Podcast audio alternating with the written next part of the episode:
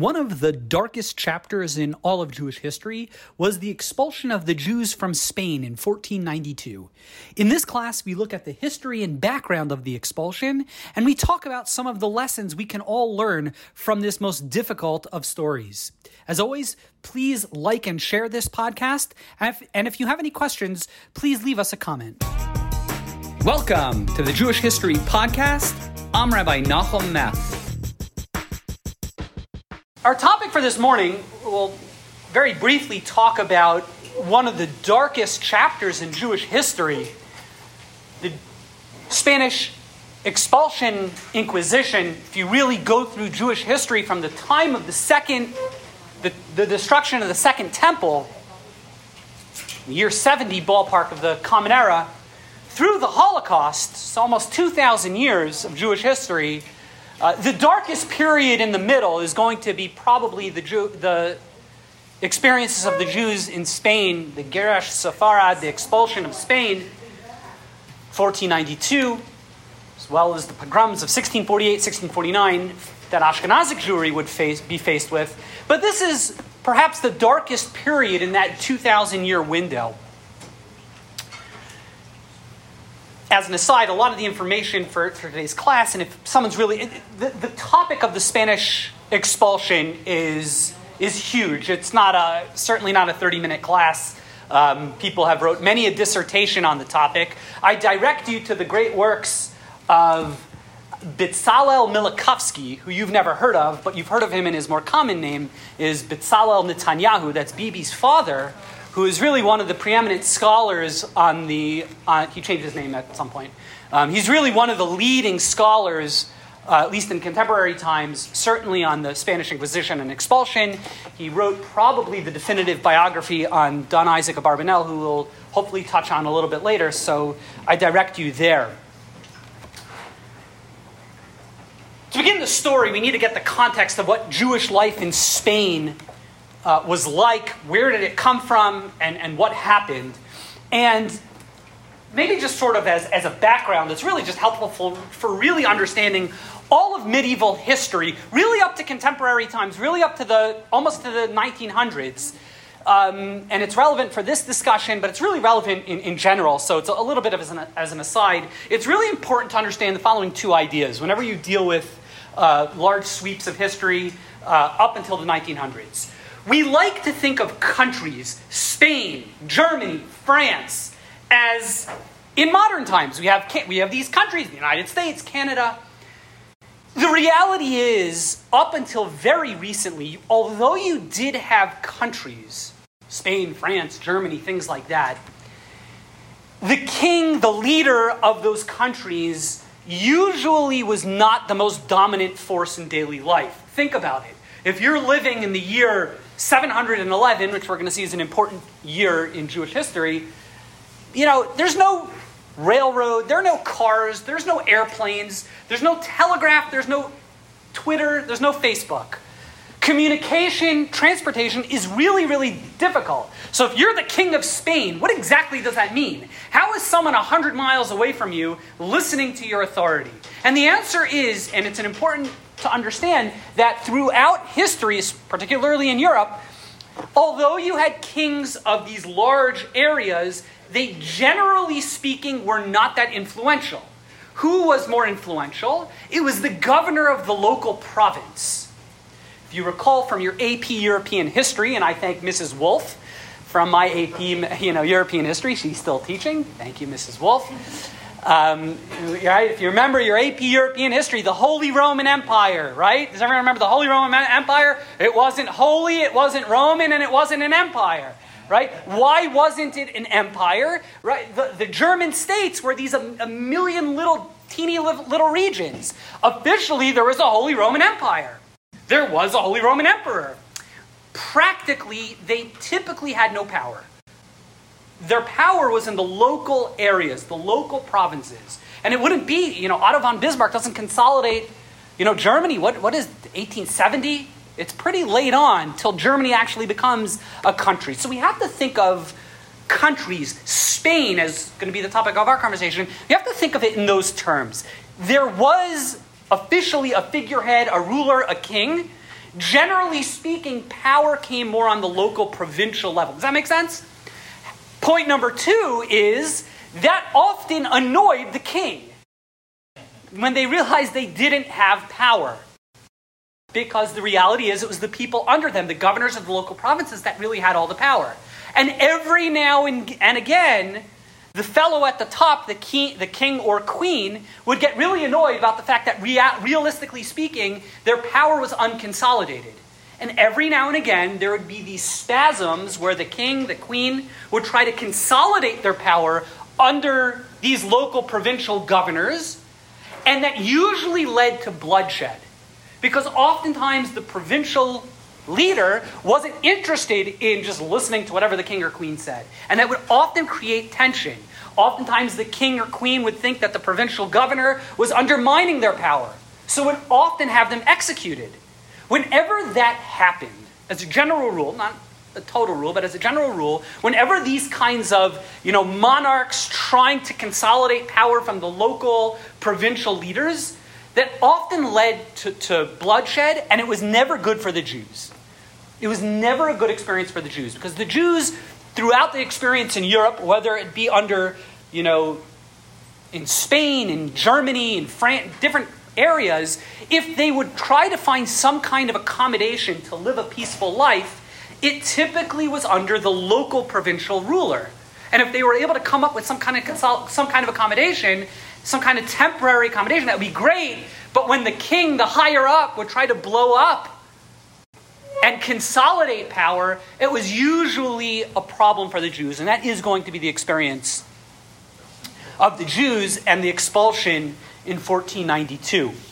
How did the Jews get to Spain? So it's actually remarkable if you look in the, in the verse in Ovadia, one of the prophets, Ovadia is talking about messianic times, and he talks about how in messianic times, now again, he's writing before the, during the times of the first temple. So this is not even during the times of the second temple. This is the times of the first temple. This is about the midway point of the first temple. And he goes ahead and he writes about Messianic. It's already the beginning of the end of the, of the first temple. And he talks about a future redemption. And what's going to happen during the times of that future redemption? Talks about the ingathering of the exiles. Many of the communities that have already been scattered or that will be scattered in coming dates, don't worry, they're going to eventually make their way back to Israel. And he says, V'golos hachel hazel of Yisrael, Asher Kinanim, this, this Gullus, this great diaspora, the children of Israel, who are among the Canaanites, and they're also Ad Sarafas. Ad Sarfas, what's Sarfas? France. Vigalus Yerushalayim Asher Bisfarad. And the exile of Jerusalem, that's in Sfarad. Where's Sfarad? Spain. Now, is this verse referring really to France and Spain? So many of the commentaries say no, these are just name, you know, place names of places in Canaanite regions, and that's how many of the commentaries learn. However, Rashi is unambiguous. He says no. Sarfas, he says, França Belaz. França in Old French. Svard, Tirgamionosan, Aspamia. Svard is Aspamia, which is Spain, which implies that there were Jews living in France and Spain during the First Temple era. So that's thousands of years ago, which is pretty remarkable.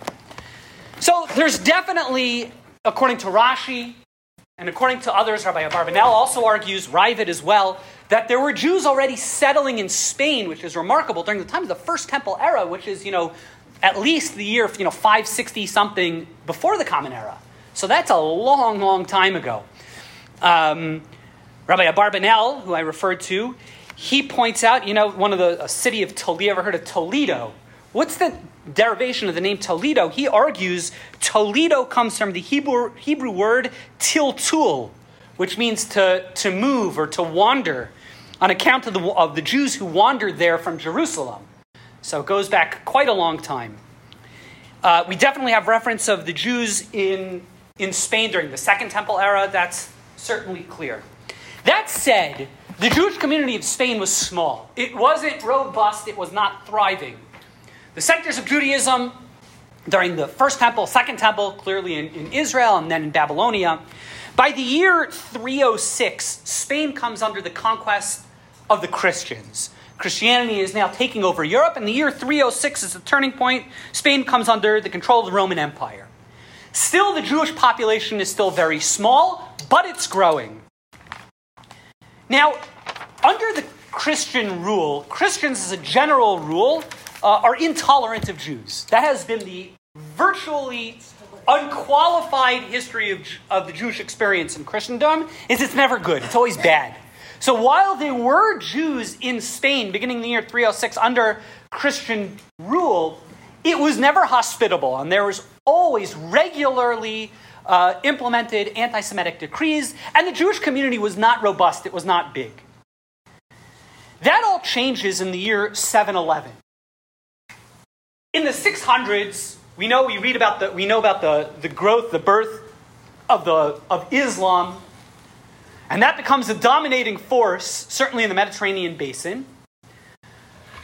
And the Islamic and Arabic tribes in North Africa really begin uh, to start dominating the scene. And in the year 711, uh, I think it was a, a, a I don't let me check my notes. Did they, they beg your pardon? Did they have those back then? Yeah, right.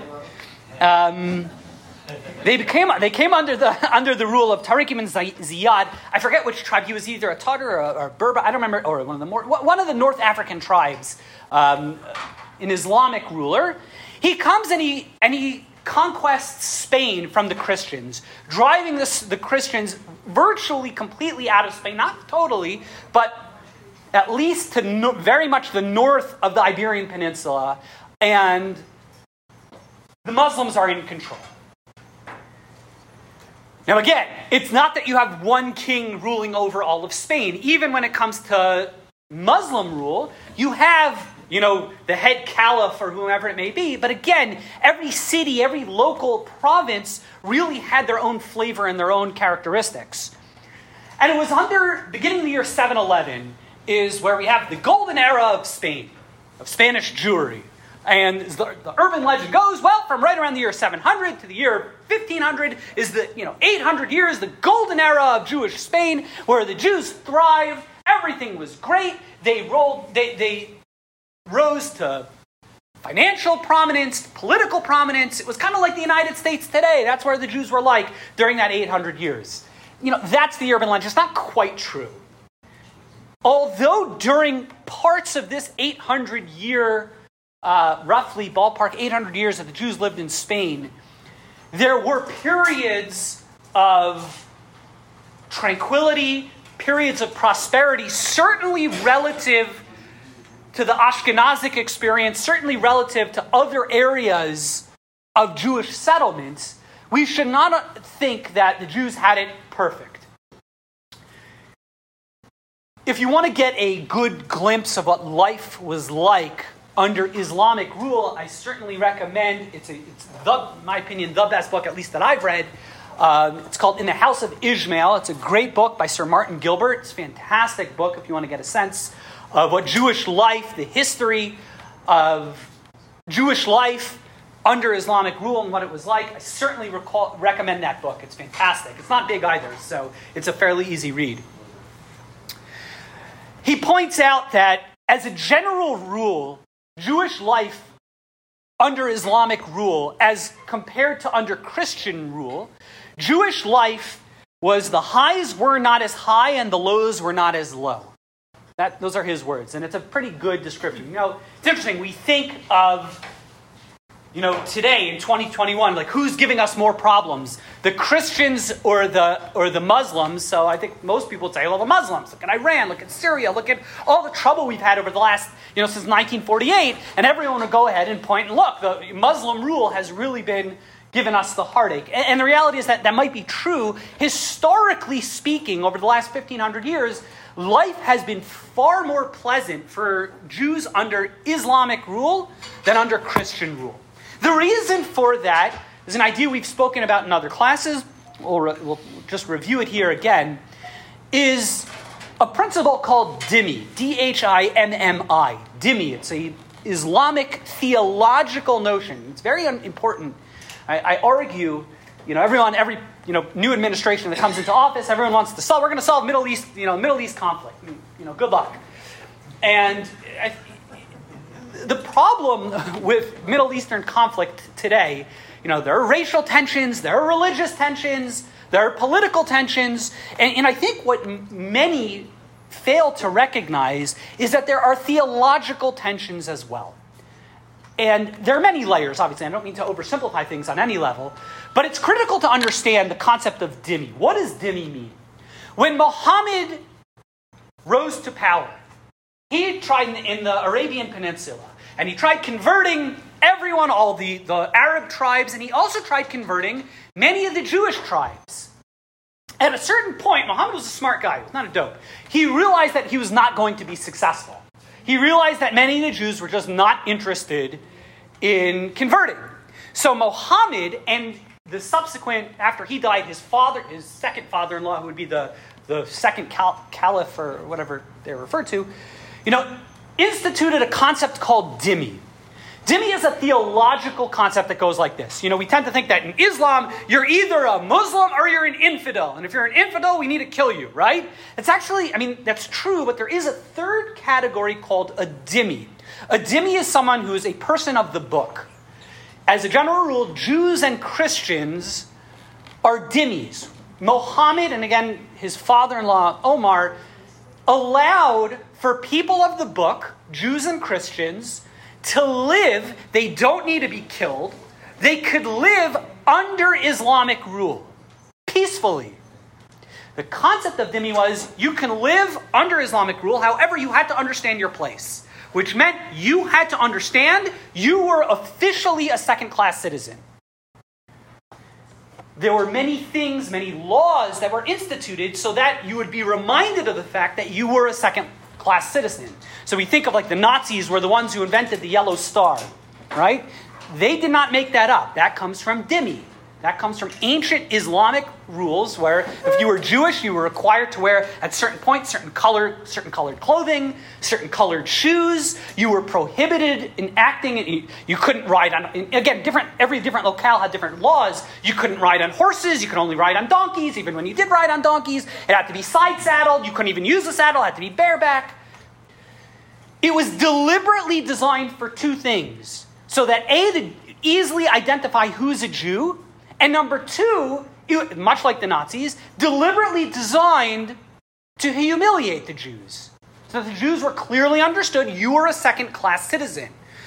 If you ever go to places like Spain or any um, ancient Jewish uh, area that was under Islamic rule, and you try to look at the ancient synagogues, you will note they are not these beautiful, ornate buildings. They're very simple and very plain. That was part of the dhimmi rule. If you wanted to have a synagogue, you know, they had to be, you were, if you wanted to build a new synagogue, it had to be under very strict parameters. It had to be small. It had to be very simple. It couldn't be ornate because you were second class. It couldn't outclass, you know, the mosque in the area. You were a dhimmi. You had to pay what was called the jizya tax. Every Jewish community, every Jewish individual had to pay a jizya, which was a special tax. If you were Jewish, you had to pay it. Again, deliberately designed so the Jews would know their place. As a general rule, if the Jews were comfortable with dhimmi as recognizing themselves as dhimmi, they lived peacefully amongst the Arabs, amongst the Muslims. Now, every now and again, you would have a tribe of Arabs that weren't so comfortable with dhimmi and they, with the dhimmi status, and they would be much more intolerant, and they would want to kill all the Jews. But that was rare typically, uh, you know, it was kind of on again, off again, but generally speaking, there was more tolerance than intolerance historically, although again, it wasn't 100%.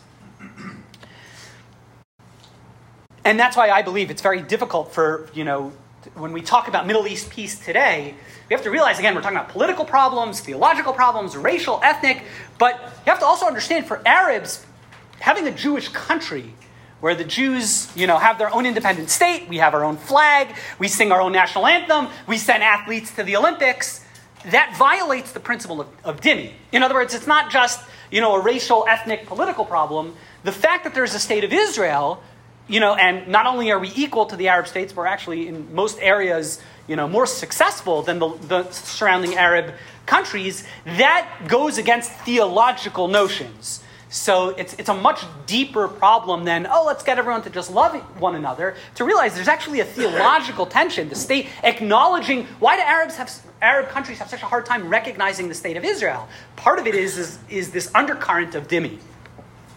In any event, beginning in the year 711, the Arabs come to, you know, they, they knock the Christians out of the Iberian Peninsula. The Arab tribes really become the, the, the powerful and dominant forces in Spain. And the Jews begin to thrive. And it would take maybe another 150, 200 years before the great Talmudic scholars would emerge in Spain. But over time, at the beginning of the year 900 or so, you have the beginning of you know, the great Jewish leaders, the rabbis started coming to Spain, and Spain really begins to flourish as a center of Jewish life. You have great Jewish theologians, great Jewish scholars, great Jewish Talmudic thinkers, uh, brilliant ra- rabbis like Rif, Rabbeinu Alfasi, who's really from northern, northern uh, Africa, but he makes his way into, into Spain. Menachem ben Saruk, Dunash ben Labrat, we have Ramban, Ritva, Rashba, Rabbeinu Yonah, Ibn Ezra. We, the names go on. If you look at like the the, the, the, works of the Rishonim, the early commentaries the, on both on the, on the Chumash, on the Torah, as well on the Talmud, it's a who's who of Spanish Jewry. And it really was a golden age in certain sense. They prospered, they flourished economically, philosophically, economically, and Talmudically. For a couple hundred years, Jews really did rise to prominence. Clearly, one of, you know, the, the light of Spanish Jewry would be Rabbi Moshe Maimonides, who we've spoken of in great detail. You know, these towering figures, I always like to highlight one example just to get a sense of what Jewish life was like. There was one rabbi named Shmuel Nagrila. Shmuel Nagrila, who's known more at, um, in, in Jewish circles as Shmuel Hanagid. What does Nagid mean? Anyone? Nagid? A Nagid is like a, a viceroy. If you open up any standard edition of the Talmud, any standard, the standard Vilna edition, you will find in the first tractate, the first book is Tractate Brachos. And you will find an introduction to the Talmud, the Mavo HaTalmud, the introduction to the Talmud by Shmuel Hanagid. He, and it's in, and I always say, they don't let anyone into the Talmud. You know what I mean? If I write a book, you know, my comment, I'm going to write an introduction to the Talmud. They're not going to publish it. I mean, they're probably not going to let it into the book. To get into the book means it's a scholarly work that's been universally accepted for its scholarship, for its brilliance, for its relevance. And Shmuel Hanagid writes this introductory work to the Talmud, and it's in any standard edition. You will find the Mavo HaTalmud, the introduction to the Talmud by Shmuel Hanagid, by Shmuel Nargila, Nagrila. Who was Shmuel Nagrila? So, yes, he was a pulpit rabbi at points, but he was also the an advisor, as we talked about the little provinces. So he was in the province of Cordova. He started off as actually as a shopkeeper in Cordova, but then he ends up becoming, when civil war breaks out, he ends up, um, no, it's in Granada, pardon me, in the Granada. The viceroy of, the, the, the governor of Granada relies on this fellow. He's a smart fellow. And he begins advising him and he becomes his most trusted power and most trusted, um, the most trusted advisor. When the king of Spain, King Habus, and then King Badis succeeds, you know, ends up becoming the ruler, and he right he gets into a fight with the local provincial guy. He ends up finding this Shmuel Hanagid, who ends up functionally becoming the Secretary of War for all of Spain. Can you imagine that for a moment? I tell you that, you know, Rabbi Katanik, aside from being the rabbi and, you know, his brilliance and his scholarship, oh. by, he's also the secretary of, his secretary of defense. And not only that, when, when they got into a lot of scuffles with, you know, warring tribes, they decided to make him the lieutenant general of the army, and he leads the army into battle. And that's exactly what happened to, to, to Shmuel Hanagid. He was the first, that's the Secretary of Defense. He ends up actually being the general of the army. And he publishes a. It's just a remarkable thing. This would be un, unheard of, impossible in Ashkenazic life.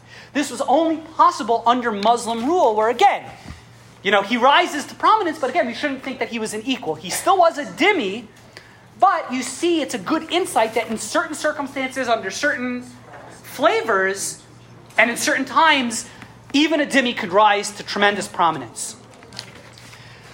But as I mentioned, the, the different Arabic tribes were not quite as hospitable.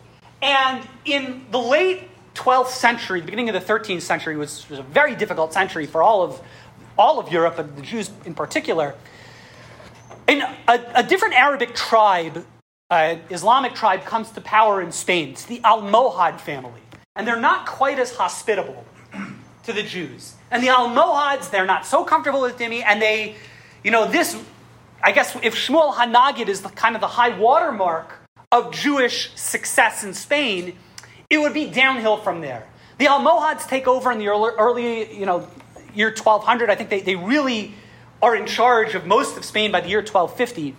And it's under the Almohads, things really begin to deteriorate. And again, breaking this illusion of the golden years of, of Spain, everything was great. By the year 1200, even under Islamic rule, life was really, really difficult. As we mentioned, one of the most, the most prominent Sephardic personality is Rabbi Moshe Maimonides, Rambam. Right? Where does Rambam live most of his life? You know, he's in Egypt. In Fustat, he's the, the, the physician to the, you know, to the whoever, the king. Why is he in Fustat? Why is he in Egypt? Wasn't he born in Spain? Yes, but the Almohads basically banished him and he had to run for his life. So you see already a deterioration of Jewish life under the Almohads. Beginning in the early 1200s, the Christians who have been kicked out since the year 711, it's really part, if you think about it, the Crusades. What was the whole episode of the Crusades about? It was a reconquest of major places in Europe and really the Holy Land where the Christians wanted to reconquest these significant places and, and reconquest them from Islamic rule. Well, part of that was to reconquest Spain as well. And the Christians, really beginning in the, in the early, thir- the beginning of the 13th century, really begin to drive out to drive out the, um, the, the, the, Muslims from, role, from prominence in, uh, in the Iberian Peninsula. By the year 1250, they're essentially in full control of the Iberian, most, most of the Iberian Peninsula. There are still Muslim, uh, Islamic, you know, in the south of Spain, there still are some uh, Muslims there. But essentially, they reconquest by the year 1250 or so, the Christians are in control. And things take a, a sharp turn for the worse. Um, they institute all sorts of laws deliberately designed to cause mass, mass conversion, um, riots, massacres, and beginning in the year 1250, and if you recall, Ramban, who we've talked about, Ramban also ends up leaving Rabbi Moshe Nachmanides. He leaves Spain in the, in the late 1200s. If you recall, we've talked in, uh, in, in, several classes about the great disputation of Ramban. Right? That's with a bunch of Dominican friars, no longer with Muslims, that's with the Catholic Church. So already Ramban is contending with, with the Christian world. And they continue to institute laws, decrees that make Jewish life virtually impossible. You know, we talk about the expulsion, the Inquisition as 1492 is like that's the, you know, when the, the important date. And the reality is, is that Jewish life in Spain uh, really comes to an end in the year 1391, 100 years earlier. Rabbi Berel Wein, one of the great Jewish historians, he writes Jewish Spain died in the year 1391. Its burial was in the year 1492. But Spanish Jew- Judaism was dead in the year 1391. Terrible decrees, massacres. It's hard to know. The statistics are impossible back then. They say, some say 40,000 Jews are killed in different riots. Now keep in mind, the number 40,000 Jews, when we talk about in terms of the Holocaust, 40,000 Jews, oh, that's nothing. That's a rounding error when we talk about the Holocaust. But back then, you know, Judaism is significantly smaller. Number one. Number two, without getting too gruesome, you know, you didn't have the clean and neat mechanical butchery of, you know, gas chambers. You had to kill people with by the sword. It's a lot slower of a process and far more hor- horrendous and gruesome, and it was just a terrible, terrible situation. Beginning in 1391, it's really a few years earlier, but 1391 is just the year that really stands out. When you have this terrible persecution of the Jews, many Jews find themselves caught you know, if they remain openly Jewish, they're going to get persecuted, killed, massacred. You know, what's our way out? Many, many, many Jews decide to convert to Christianity, not so much because they believe in the legitimacy of Christianity, but rather because they want to save themselves and their families. Some argue it's the majority of Jews, the hundreds of thousands of Jews convert beginning the year 1391 for the next century. As a matter of fact, many rabbis, many of the prominent leaders are part of this conversion. One fellow who is a significant leader, I believe his name was Shmuel, he would be part of the, the Jews who would, they were called the Anusim or the Conversos, these Jews who would go ahead and convert to Christianity. Shmuel, his name was Shmuel, his last name was Abarbanel. He would be the grandfather of Rabbi Donna Isaac Abarbanel, converted to Christianity. Not because he loved Christianity, but, you know, because of the fear of the sword. Now, the Jews converting to Christianity, it backfired because these Jews were not particularly interested in Christianity. They were not particularly devout or pious. And this deeply frustrated the Christian leaders, the Galachs, the priests. And they instituted in 1473 two major turning points happen. Number one, two people come to power Ferdinand and Isabella, who you've probably heard of, of Christopher Columbus fame, but also they are, they are the. Um, they are the antagonists of our story. They are the, the kings and king and queen of Spain. And as you mentioned in the beginning, really the king and queen, they're irrelevant. But this is one of those episodes in, in European history where they try to consolidate power over the local governors. And part of their consolidation of power, the way they want to show their power, is they want to show how, how righteous and pious they are to Christianity. And they, after receiving permission from the Pope, institute an inquisition. You've probably heard of the Spanish Inquisition. What was the Spanish Inquisition? The Spanish Inquisition, this is important to understand, did not affect the Jews. The Spanish Inquisition, as all inquisitions, did not interrogate people who were not Christian, the, Span- the, Inqu- the, Inquisition in Spain and in other countries, the role of the Inquisition was to determine if there was heresy within, internally inside of the Christian community.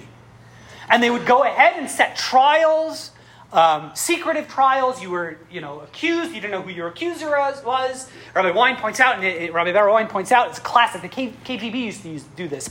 You get a knock on the door from the, you know, the Secret Service and you'd be arrested. And they would ask you, Do you know why you're being arrested? This, the KGB would take that the same idea. They got it from the, the Inquisition. It's just like manipulation, into, you know, um, intimidation, fear, and they would set up these inquisitions where you would go ahead, you'd be put on trial for your heresies. Who fell under the auspices of this Inquisition? Well, the 100,000 or so Jews who, over the last 100 years, had converted to Christianity, well, they had been living as crypto Jews. They hadn't been terribly religious in terms of Christianity. They had not forsaken their Judaism. They were the ones who were put on trial. And they were the ones who, were, who would be killed. You know, 90 something percent of, you know, up to the year 1492, of the people who were under the Spanish Inquisition were all these crypto Jews. And that became that when people talk about the Spanish Inquisition, it was the Jews who had converted to Christianity, but who weren't from enough. They weren't living a Christian life in terms of their religion and piety. Those were the ones who were subject to the Inquisition. Rabbi, at the same time, weren't they going after the Crusaders and and, and other Pope appointed? These were a few hundred years earlier. During this uh-huh. time, the Inquisition was really targeted towards the Jews who had converted, supposedly converted. Sorry. In 1483, you know, the real antagonist of our story, Thomas Torquemada, he becomes the head, the Inquisitor General. He was a real rasha, a real villain. He's the Haman of our story. And with his, you know, insanity, really persecuted the Jews. And they realized in, in the late 1480s that, you know, the Jewish problem wasn't going away. And it was Torquemada who really implores Isabella and Ferdinand to issue the notorious um, the Alhambra decree, right? That's what it was called. I never remember. The Alhambra decree, where the Jews were forced, all the Jews who hadn't converted, who wanted to remain Jews, would be expelled from the Iberian, from Spain by August 1st, 1492. And that was the great, the terrible expulsion from Spain. We know Rabbi Don Isaac Abarbanel, who was actually, interestingly, he was, the, he was actually in Portugal, but when you know, the king of Portugal tried to consolidate his power, you know, he wanted to, again, kill the local governors, and one of them was actually Rabbi Abarbanel. Barbanel had to flee for his life to Spain, and it's in Spain he becomes the finance minister under Ferdinand and Isabella. He had been the finance minister in Portugal. He ends up becoming the finance minister in Spain to fi- help finance the wars. The, the, Christians, again, were trying to drive out the remnants of, this, of, the, of the Muslims in southern Spain, and war costs a lot of money, and they needed a finance minister. So they hired Rabbi Barbanel to be the, uh, the finance minister. When they issued the decree of expulsion to kick out all the remaining Jews in 1492, they realized it's not going to work, and they offered him an exception. You know, they let him stay. And he said, Thank you, but no thank you, I'm going with, with the rest of my, you know, my brethren. Rabbi Barbanel argues that there were a quarter of a million Jews that were expelled from Spain. Other scholars have the number at 800,000. It's really difficult to know. And on August 1st, 1492, the Jews are expelled from Spain. Now, I want to just talk about what that, what that means, and we'll try to wrap it up in a moment. This is not like if I were to tell you guys, you all need to move to Canada, okay? Get your passports, you know, whatever, get your vaccines. I know Canada's a little tricky these days, but you're all going to move to Canada, right? That would be annoying. But our lives would continue. You know, move to Canada, buy a house. The, there was nowhere to go. The Jews were kicked out. Where are you going? Travel then was impossible. They had no they weren't allowed to take virtually any of their money, any of their possessions. They were kicked out of Spain. You know, tens of thousands died on the boats.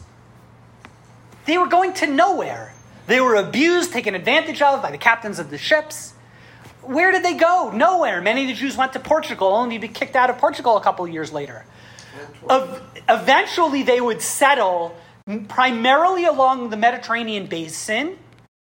Many of the Jews would go ahead and wander to the Netherlands, Denmark, and eventually find their way, you know, farther. Many of the Jews would actually end up in Recife, Brazil.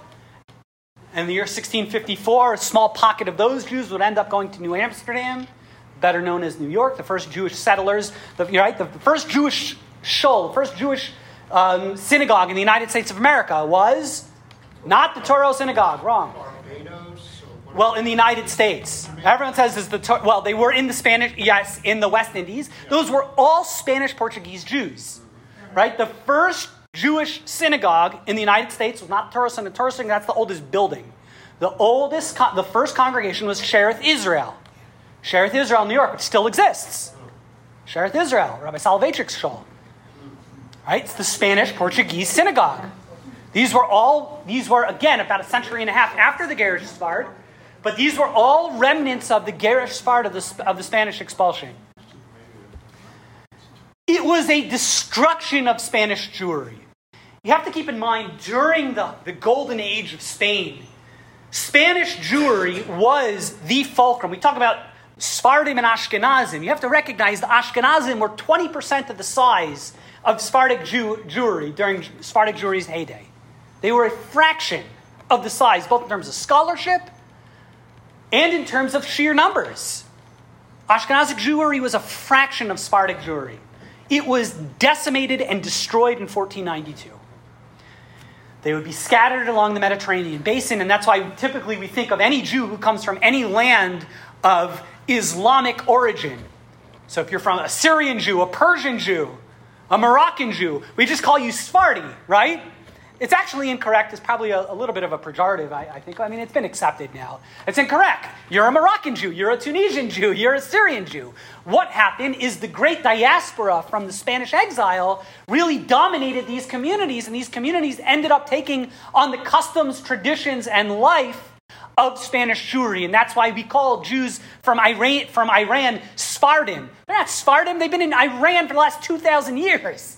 But because they really ended up you know, absorbing much of the Spanish diaspora, they took on those traditions. Ashkenazic Jewry, many Ashkenazic communities took on eventually, over the decades and centuries, would take on Sephardic Jews. If you recall, one of the great leaders, or a real great influencer in the 1800s, is Rabbi Michal Levi Epstein, the author of the Aruch, the HaShulchan, and then the, his son, the, the Mekor Baruch, he writes the, the Torah Tamima. These are, uh, you know, standard works of, of, uh, of Torah jurisprudence and insight. And Rabbi Baruch Halevi Epstein, the, in, writing in the, his autobiography in the, in the Mekor Baruch, he writes, he has a, his name is Epstein. Where did he get the name Epstein from? He says, because you should know we have a tradition in our family. Our family are part of the exile of Spain. And when they were kicked out of Spain for the next couple decades, they bounced around and they landed where? In the German port city of Epstein. And that's how we took on the name. And he says that you should know if you are a Levi, which Rabbi, you know, you know, Yechiel Halevi Epstein, if you're a Levi and your last name is Epstein, you should know you're Spanish. You're part of this. Now, Yechiel Levi, he's as Ashkenazic as Ashkenazic Jewry comes. Because over the centuries, they just kind of Ashkenazed, as was typically the that that was just the reality. It's a very interesting thing. When Spanish when when Spanish Jews would end up in Ashkenazic communities, they were always Ashkenazed. It did happen to the, the opposite a little bit.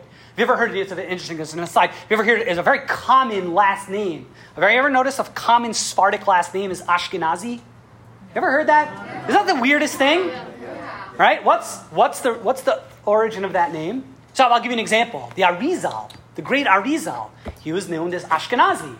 He lived in a Sephardic play. He lived in, in Sfat. it was dominated by the Rabbi Yosef Kairos and the Sephardics of the world.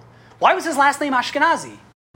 Because he was originally from, from, he was actually from Krakow. His family was from Krakow. They were the Ashkenazis, and they moved to a Sephardic town. And all the Sephardim say, oh, that's Rabbi Yitzchak, the Ashkenazi. And it's stuck. And if you ever see someone whose last name is a Sephardi who's Ashkenazi, that means at some point they were from Ashkenazic origin, landed in a Sephardic community, and they would call him, hey, there's Bob the Ashkenazi, and his name just stuck. He's Bob Ashkenazi, and that, and that was it. So some of the Jews ended up finding you know, places to live, as we mentioned, Netherlands, other Islam, typically in, uh, under Islamic countries. Greece was a popular place. Um, Salonika, which was destroyed by the Germans, but it was a thriving community. But what happened to the Jews that remained? What happened to the many of the Jews decided to convert? They were called conversos. Well, they were subject to the Inquisition. The Inquisition didn't go away till 1808. Okay, the Inquisition stayed. Actually, in theory, it still does exist under the Catholic Church. It's just called something else. It's, they still have the Catholic Church still has some diocese or something that's in charge of overseeing heresy amongst Catholics. Now, again, they don't burn people at the auto da fe publicly, but it still, to some form, still exists. The last Jew was tried in 1808, I believe, in Spain. What happened to them? So they, you may have heard they're called Marranos. Marrano means, what is a Marrano? Secret Jew. A secret Jew. What is the literal translation of the word Marrano? Pig. It was, a, it was a, a swine. It was a derogatory term to these crypto Jews. What happened to all of them? Yeah, a lot of them, some of them ended up in the United States in places like, well, North America, Mexico, and then Southwest. So those were the Jews primarily who left Spain. Those were the those were the Jews who left Spain would end up bouncing around, and as you say, I would make it to North America. But the Jews who actually converted, what happened to them? So if you go ahead and you do a DNA study in Spain today, you will find that like I don't know, 50% of Spain has Jewish blood in them. Why? Because Spanish Jewry ended. They eventually they were crypto Jews for, for a generation. And they would go into their basement and light their Shabbos candles and eat kosher and keep Pesach. And that worked for a generation. Maybe for two generations. Maybe for three generations. By the fourth generation, done. You know why? Because Judaism requires communal life. You cannot live as a functional Jew on an island. It's impossible. History shows it time and time again. Judaism requires communal participation. Judaism requires infrastructure. It requires shuls. It requires yeshivas. It requires kollels. It requires infrastructure. You need friends. You need a community. Judaism does not live on an island. It's impossible. And they all intermarried, they all assimilated, and they are gone to, Jew, to, to, to, world history. I was actually, you know, you, you, will see commonly people that are from Spanish origin, they say, I have a tradition in my family. We have no idea why. But for some reason, on Friday nights, my grandma would go to the basement and light candles. Right? What was, because they used to light Friday night Shabbos candles in the basement so no one would see. But again, some of the behaviors may be stuck, but the religion, the, the ideology, the culture, the values, the beauty of Torah was gone. We'll end just with one last idea. Rabbi Don Isaac Abarbanel, as we mentioned, is the great hero. He really, his life began in Portugal, and he rose to prominence. And then he had to flee for his life. Penniless, and he was wealthy, successful. And he had to run for his life. He comes to Spain, he rebuilds, and again, he rises to prominence, success. He was offered to stay, but he said, No, I'm out. He leaves, he goes to France. He goes to, I think, Tuscany? I, I don't remember where. And the local provincial governor there, he also needs a secretary of treasury, hires Rabbi Abarbanel again, becomes incredibly successful again for a third time. He rebuilds his life. And again, he has to run for his life. A third time, he wanders from place to place. He ends up settling, living in Italy, where he dies and is buried. Rabbi Don Isaac Abarbanel is a hero. Rabbi Don Isaac Abarbanel was prolific. His commentary on the Torah is a classic, an absolute classic masterpiece. We've studied it in the past. It's just it's it's brilliant. It's relevant, it's timely. It's wrote it 500 years ago. He's speaking to us today the amount of other works, he wrote a work on the Haggadah, he wrote a work um, um, on, the, on the Rambam's 13 Principles of Faith. He was prolific in his writing. What he gave up to ensure the continuity of Jewish survival, three times, he gave up everything to help the continuation of Judaism flourish and survive, to ensure that the Torah would continue to the next generation. It's a story of Mesiras Nefesh, a story of tremendous, tremendous sacrifice, personal dedication during just the most turbulent and unimaginable of, of times. You know, it's really a story. We believe Kilosi Shakach mi Pizarro. You know, Torquemadas can come and go. The Almohads can come and go. You know, we've faced foe after foe. Judaism is not going anywhere. But it requires Mesiras Nefesh. It requires dedication, it requires commitment, and it requires sacrifice. Thank God we live in relative comfort in the United States of America, and we should hope and pray that it continues that way. But a little bit, one of the things that maybe we have to ask ourselves is during our, you know, with all our comfort and prosperity here, do we still have that Mesiras Nefesh, that dedication that Rabbi Barbanel had? Were we willing to give up everything for the continuity of the Jewish people? Thank you all for coming. Thank you for paying attention. If anyone has any questions, I'm here to stick around, but please help yourself to more food and more importantly, to more coffee. Thank you for listening to this edition of the Jewish History Podcast. As always, we'd really appreciate if you like and share this podcast, or even better, leave a comment. For more information, please visit us at www.lasvegaskollel.org.